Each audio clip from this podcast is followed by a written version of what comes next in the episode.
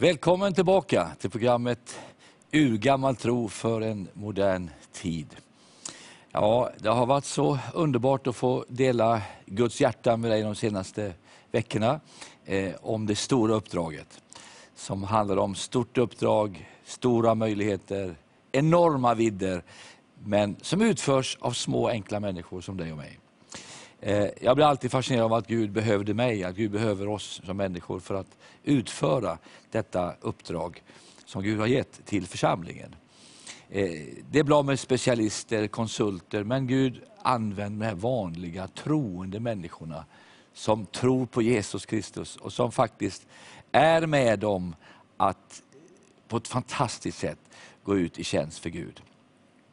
Eh, skulle jag bara vilja, innan jag börjar, citera några kända män, vad de har sagt om mission för det här idag.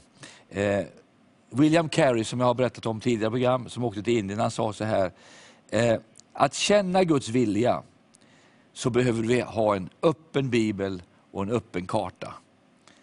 Jag tycker det är väldigt bra. Det är bra med kartor, det är bra att ha karta med sig och, och, och titta på andra delar av världen än den du själv bor i. Du kanske bor på en liten ö någonstans, eller en liten plats någonstans, eller en stor stad. Men det finns någonting utanför din stad, det finns någonting som går längre. Eh, jag tycker det är underbart. Jag tycker om John Wesley som sa att det finns fortfarande miljoner. Han sa untold millions are still untold. Det vill säga det är många eh, som inte har hört om Jesus än. Eh, någon sa så här, Hudson Taylor som vi också citerat i det här programmet tidigare. Alltså den stora missionsbefallningen är inte ett förslag. Eh, det är en befallning som ska lydas. Det är inte missionsförslaget utan det är missionsbefallningen. Eh, Carl F. E. Henry, känd förkunnare, sa så här. The gospel is only good news if it gets there in time. Evangeliet är bara goda nyheter om det kommer i tid. Och det är det tragiska. Eh, som jag sa också här lite tidigare, Hudson Taylor fick frågan, han kom till Kina, och de frågade hur länge har ni känt till Jesus i England? Ja, flera hundra år. Och ni har inte kommit för nu. Min farfar fick aldrig höra, min bäste far fick aldrig höra detta på grund av att ni dröjde. Varför dröjde ni så länge? Oswald Smith, han sa så här. Vi talar om hans andra tillkommelse. Men varför, när vi talar om hans andra tillkommelse för troende människor, varför gör vi det? Det är många som inte har fått höra om hans första tillkommelse än. Det är dem vi måste nå. Vi också vet att Oswald Smith han sa så här, mission, the mission of the church is mission. Missionen, uppdraget för församlingen, det är det stora uppdraget. Det är det som är uppdraget, det är uppdraget. Han sa, the church must send or the church will end. Det vill säga, om inte församlingen sänder ut, så har församlingen egentligen inget funktionsberättigande. Och det är där du och jag kommer in. Var finns vi på den här kartan? Var är vi i det här landet när det gäller mission?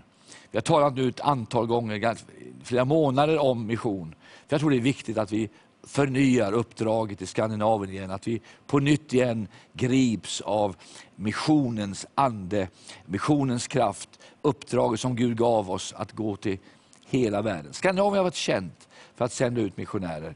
Jag berättade förra gången om när första missionären kom till Brasilien. När, när andedopet, när Tibbe Barrat kom tillbaka från Amerika och blev fylld med den helige Ande, så stannade inte detta här anden som hade kommit över dem, den helige ande som hade kommit över dem, gav dem också kraft här i Skandinavien att åka ut till hela världens ändar och predika evangelium. Och Det är det här som är så viktigt, så betydelsefullt, att vi aldrig slutar att inse hur viktigt mission är. Så ja, i detta som sker nu i Skandinavien, så av andeutgjutelse, förnyelse, så får det inte stanna där. Utan det måste också föra oss vidare ut i världen. Det finns alla möjligheter idag. Det är enkelt att resa, det är enkelt att sätta sig på ett flygplan och man kan komma väldigt fort. På bara 10-12 timmar kan du nå andra delen av världsklotet. Och vi kan vara mobila. Jag tror att Gud arbetar kanske lite annorlunda idag. Inte bara eh, genom att man åker eh, ut och så kommer man ut i två år, kommer hem om två år. Utan världen har krympt. Vi har andra funktioner, vi har internet, vi har många sociala medier vi kan nå ut med och vi har olika vägar. TV som vi tittar på här nu, en väg. Många vägar att nå ut med evangeliet. Och vi måste ta alla. Men det kan aldrig ta, teknik kan aldrig ta bort människan. Människan som rörs av Gud, som fylls av Gud, som blir utsänd av Gud. Det får aldrig sluta, utan det måste alltid vara där. När vi talar om mission, jag ska bara lämna lite om detta för att vi kommer att gå nu mot avslutningen av det här ämnet. Man ska kunna tala mycket mer om det, men jag vill bara uppliva din ande kring de här sakerna. Så vill jag ändå tala lite till dig om det här att mission är inte bara att gå ut och bära frukt. Jag tänker att jag ska gå ut och bära frukt, utan för mig är mission att plantera ett träd som bär frukt. Att plantera ett träd som bär frukt. Det vill säga, du åker till ett land, du predikar, någon vidrörelse av Gud. Men det är inte säkert att du måste stanna där och ta hand om allt det, utan du planterar en människa, ett, ett träd som finns där, kanske någon som är från det landet, som är född i det landet, som kan landet, som känner till landet. Och den människan blir vidare av Gud och den människan sen lyfter upp verket och fortsätter. Och Det har fascinerat mig så kolossalt de sista åren. När jag nu har fått åka tillbaka till Ryssland och se eh, vårt arbete där som Gud gav oss att starta 1985. Eh, det känns ju som flera tusen år sedan nu sedan vi var där. Men det var ju bara så fantastiskt att få, bara för två år sedan, åka till, tillbaka till Sibirien. Och då tänker jag på den här brodern Sergej, du kanske inte känner honom, men, men jag känner honom. Han kom till våra möten för 25 år sedan, Gud rörde vid honom, Guds ande föll över honom. Han var baptistpastor i en församling, blev andedöpt. Och Gud talade om att starta ett rehabcenter i Sibirien. Starta hemma i sin lägenhet, tog dina ny, nykristna för detta alkoholister, narkomaner och de blev frälsta, de blev helade, de blev befriade. Och så började han ett rehab, rehabiliteringscenter. Eh, idag, när man är och predikar på hans konferens på sommaren, så är det 2500 nyomvända, härliga, fantastiska människor som ja, man bara vill gråta av glädje när jag tänker på att där, just där, där han är, så är det väckelse. Han har 225 nu olika rehabcenter. Han har just nu 3000 3000 människor som just nu är i rehabilitering. Och när hans konferens är där fyllda med nyomvända, då, då blir jag bara så tacksam till Gud för honom. Därför att det, det, det är en frukt, det är ett träd som är planterat. Och nu planterar han nya träd. Jag träffade honom för två veckor sedan. Nu ska han starta 12 nya församlingar i Ryssland och 12 nya rehabs som ska hjälpa människor som har haft alkoholproblem, narkotikaproblem och som nu då är på väg in i frälsningen. Ryssland håller på att gå under i narkotika och, och droger och speciellt alkoholen är en riktig förstörare eh, i Ryssland. Men det som är underbart, det som är härligt och det som gläder mitt hjärta mer än någonting annat, är att i detta så planteras ett träd som bär frukt och som bär mycket frukt. Eh, och, och, och, Därför tror jag också att när vi kommer in i länder och missionerar, så ska vi inte tänka att vi är där för att göra en liten droppa in och så ska vi gå därifrån. Utan Jesus sa så här, ni har inte utvalt mig, men jag har utvalt er. Eh, för att ni ska gå stad och bära frukt. Frukt som blir beståndande. Eh, det vill säga, det vi gör ska finnas där. Om en generation, om två generationer, om tre generationer. Bestående frukt. Det är det Gud vill med våra liv. Att vi inte ska för, bara få mission. Nu åker vi ut och, och vi delar lite mat där och så lägger vi ner lite där och så får de lite hjälp. Men de är hungriga om en vecka igen. Nah, vi ska hjälpa dem så att de får se vilka de är i Kristus och att de kan bygga sitt eget arbete. Jag tänker ofta på Indien nu när vi har börjat arbeta där med barn i Indien. Och De här som arbetar med barnen, de här indiska flickorna som kom till vår bibelskola, trodde ingenting om sig själva. Men de fick gå på bibelskola. Det är därför vi tror också att det är viktigt att man startar bibelskolor ute på missionsfälten. Inte bara har evangelistiska kampanjer, det är viktigt, men det är också viktigt att vi, att vi startar bibelskolor, tränar människor i Guds ord och sänder ut dem eh, till olika uppdrag. Och De här flickorna då som har fått del av det här, de är ju de där träden nu som är planterade. Och nu startar de egna skolor, nu startar de egna arbeten, nu hjälper de barn på egen hand utan att vi behöver vara involverade i det. Det är klart vi hjälper till på allt sätt, men det är viktigt att man bygger Guds verk med styrka från början. När vi började i Ryssland så behövde man mycket pengar där och man behövde jättestora insatser. Och jag kände på en gång, nej, vi ska inte ge dem massa pengar, men vi ska ge dem tro. Vi ska ge dem, vi ska ge dem undervisning, så vi investerade mycket pengar i att köpa bandspelare till dem som kunde ha videoundervisning. Vi tryckte böcker, vi tryckte litteratur och vi gav dem undervisning, inte massa pengar till dem själva, utan vi kände att vi vill ge dem detta för att de ska kunna bli starka. Det är som fjärilen. När fjärilen ska ur den här puppan så ska den ur en liten, liten trång öppning. Och om du står och tittar på en, en larv som ska ur sin puppa för att bli en fjäril, så är det ett otroligt litet hål. Och Man vill ju så gärna hjälpa den här att öppna upp den så att den ska flyga. Men då säger experterna, om du öppnar upp puppan för tidigt, och den inte får gå själv genom det trånga hålet, så dör fjärilen. Och fjärilen har ingen kraft, den lyfter inte och den orkar inte leva. Likadant kan man döda ett missionsarbete genom att föra in för mycket medel, för att hjälpa dem för mycket i början, så att de inte blir beroende av Gud, utan beroende av dig istället. Och Detta kände vi väldigt starkt när vi kom till, till Ryssland, att vi gjorde inte så, utan vi förde in Guds ord. En sa till mig för ett tag sedan, att vi var riktigt arga på er i början för ni gav oss inga pengar. Men nu förstår vi vad det handlar om. Och nu hade de sänt ut 50 egna missionärer. Och det gläder mig så otroligt när jag tänker på detta. Jag var i Vietnam för några månader sedan och träffade pastorn där nere. Eh, vet du hur han blev frälst? Han kom som student till Moskva för att där i huvudstaden i Ryssland utbildas eh, och få en utbildning av vietnamesiska staten, för han var så skicklig. Det var ett antal vietnameser, det var hundra stycken som kom på våra möten i Moskva. Och så ska de bli utbildade till att bli kommunister och ja, allmänt politiskt eh, specialtränade. Men vet du vad som hände? De blev frälsta. De fick uppleva Jesus i sina liv.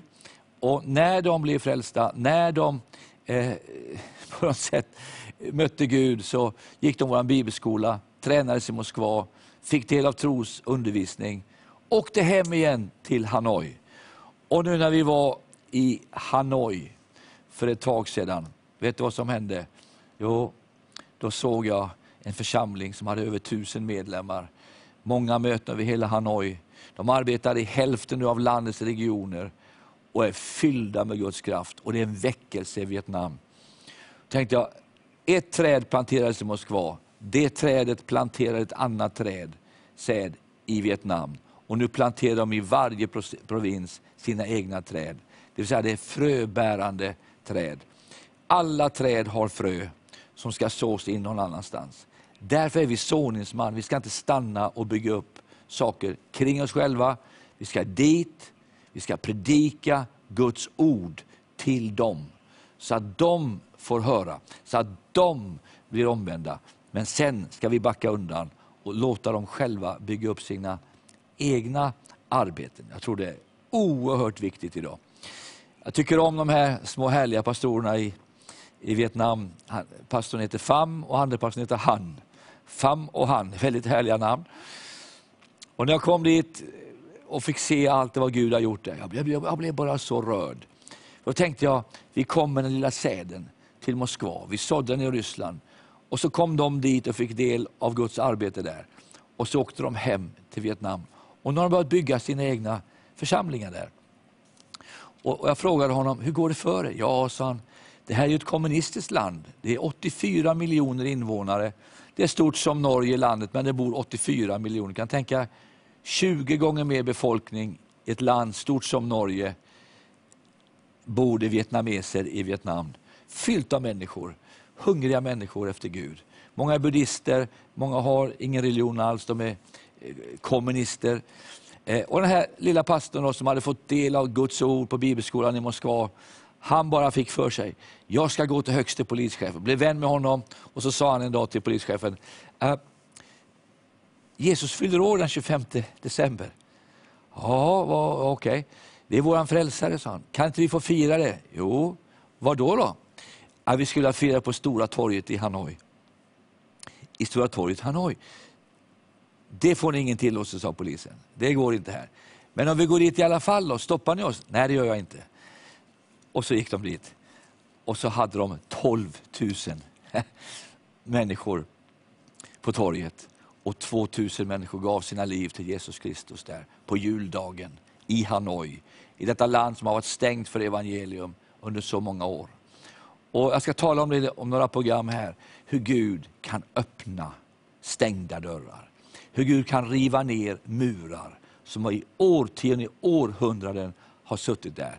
Hur Gud kan bryta igenom där det behövs genombrott. Gud är genombrottets Gud och jag är så tacksam till Gud för detta. Att vi aldrig någonsin eh, behöver tänka så här, ja, det kommer aldrig bli ett genombrott här. Nej, jag tror att evangeliet i sin kraft, evangeliet i sin styrka, har i sig själv, så att evangelium är en Guds kraft till frälsning. Det behöver inte säga det, vi behöver inte, vi behöver inte försöka producera det. I sig själv producerar evangeliet frälsning, helbrägdagörelse och kraft och genombrott i land efter land, efter stad efter stad. Vi har sjungit i åratal med vår land efter land, stad efter stad, uppfyller du med jubel. Och det är det när vi kommer ut i världen, när församlingen bestämmer sig. Vi är en missionerande församling. Vi är inte en stillastående lagun som sitter med feta ankor och simmar och äter brödbitar bara och klagar på varandra. Utan vi är en församling som är där vildanden häckar, där, där, där den kommer ner som ett flygplan går in för en flygplats och landar, fyller sin bensin och flyger iväg igen. Så är församlingen för oss. Vi är inne i ett fantastiskt, underbart flöde av Gud. Jag ska bara vilja säga till dig här, du som har lyssnat på det här programmet och du som har lyssnat på de här programmen, att det går att bli involverad i mission. Eh, hitta någon plats där du kan vara ge till, när du kan ge in i ett arbete, där du kan känna att här vill jag vara involverad, här vill jag vara med. Eh, församlingen är ett fröbärande släkte. Vi, vi, vi bär frukt, står det, som blir beståndande. Vi vill lämna den här jorden först när vi har sått ut all den säd vi kunde. Allt det Gud hade gett oss, det har vi gett vidare. Och Det vill vi göra. Vi vill ge vidare det vi har fått. Vi vill ta det vi fick av Gud. Och Då står det så här i Apostlagärningarna 1 och 8. Jag ska vilja gå mot avslutet och bara ge dig lite av detta. När den helige Ande kommer över er, står det, skall ni få kraft. Skall ni få kraft, Apostlagärningarna 1-8, att bli mina vittnen. Vadå? I Jerusalem, det vill säga där du bor. I Samarien, det vill säga runt där du bor. Judeen, lite längre bort där du bor. Och sen står det, ända till jordens ändar. Där är uppdragets slutgräns. När vi har nått till jordens ändar, när vi har nått ända fram, när alla folk har fått höra evangeliet, när alla folk har fått se Guds härlighet, när alla länder, folkslag är drabbade av Guds kraft, då ska änden komma. Då ska Jesu tillkommelse hända, inte förrän det. Så vi har ett uppdrag, ett stort uppdrag, som ska ske inte vår egen kraft. Vi ska tala om det lite grann nästa gång, att uppdraget är så starkt, så underbart, att det kan inte utföras i mänsklig kraft. Det går inte, utan det krävs att Guds stora starka hand vilar över ett missionsarbete. Vi har sett i vår församling, hemma hos oss, vi har sett i andra församlingar. Många församlingar har kopplat samman med oss och vi har kunnat gå ut i hela världen tillsammans. I land efter land, i svåra områden, i kommunistiska länder där det inte gick att komma in, det gick i alla fall. I muslimska områden där det inte gick att komma in, men det gick i alla fall. I det stora landet Kina, som har sagt att där går det inte att komma in, där är vi också inne. Eh, och jag blir så rörd. Jag var i Kina för några månader sedan, långt in i Kina. Och så gick jag in och så öppnade jag dörren och så var det en bibelskola med 500 elever. Kan du tänka dig i Kina, 500 bibelskoleelever. Och då blev jag bara så tagen av detta. Därför att då sa den här bibelskoleläraren, ja, det är tack vare att det var svenska missionärer som kom till Kina 1920. Tänkte, det är många år sedan, det är nästan 100 år sedan, i 98 år sedan, till det här området och började predika. Så gick de och visade, här bodde de svenska missionärerna i de där husen som ligger där. Och nu är det en, faktiskt en utställning som är som ett museum med svenska missionärshus. Vem hade kunnat tro det, när de här lämnade Sverige för så många år sedan. Och man undrade, vad händer nu? Vad händer nu? Jo, de åkte iväg. Ensamma, kanske inte med så mycket support, men de trodde på Gud. De gick in i Kina, långt in i Kina. Svenska missionärer, norska missionärer. Och de började dela med sig av Jesus. De gick, frågan är, går vi? Går vi med?